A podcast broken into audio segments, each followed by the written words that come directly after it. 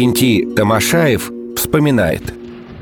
Один из самых страшных моментов был в моей жизни, когда мы окружили армию Паулюса под Сталинградом. Мы штурмовали Мамаев курган в ноябре 42-го. Пошли в атаку. Первую позицию заняли, а вторую занять враг никак не дает.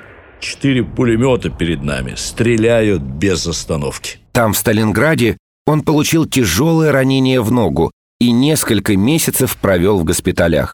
Потом был отправлен домой, на Иссык-Куль, долечиваться. Через полгода его снова призвали на фронт. Потом были очень тяжелые бои под Варшавой при освобождении города.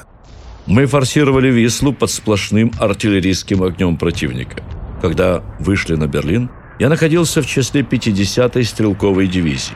30 апреля мы штурмовали Рейхстаг со стороны Шпреи. Ярчайшим воспоминанием для него стал день 1 мая 1945 года. Мы ночевали на втором этаже Рейхстага. Утром 1 мая я вышел на улицу. День был такой ясный и солнечный. Берлин был абсолютно тихим, ни одного человека на улицах.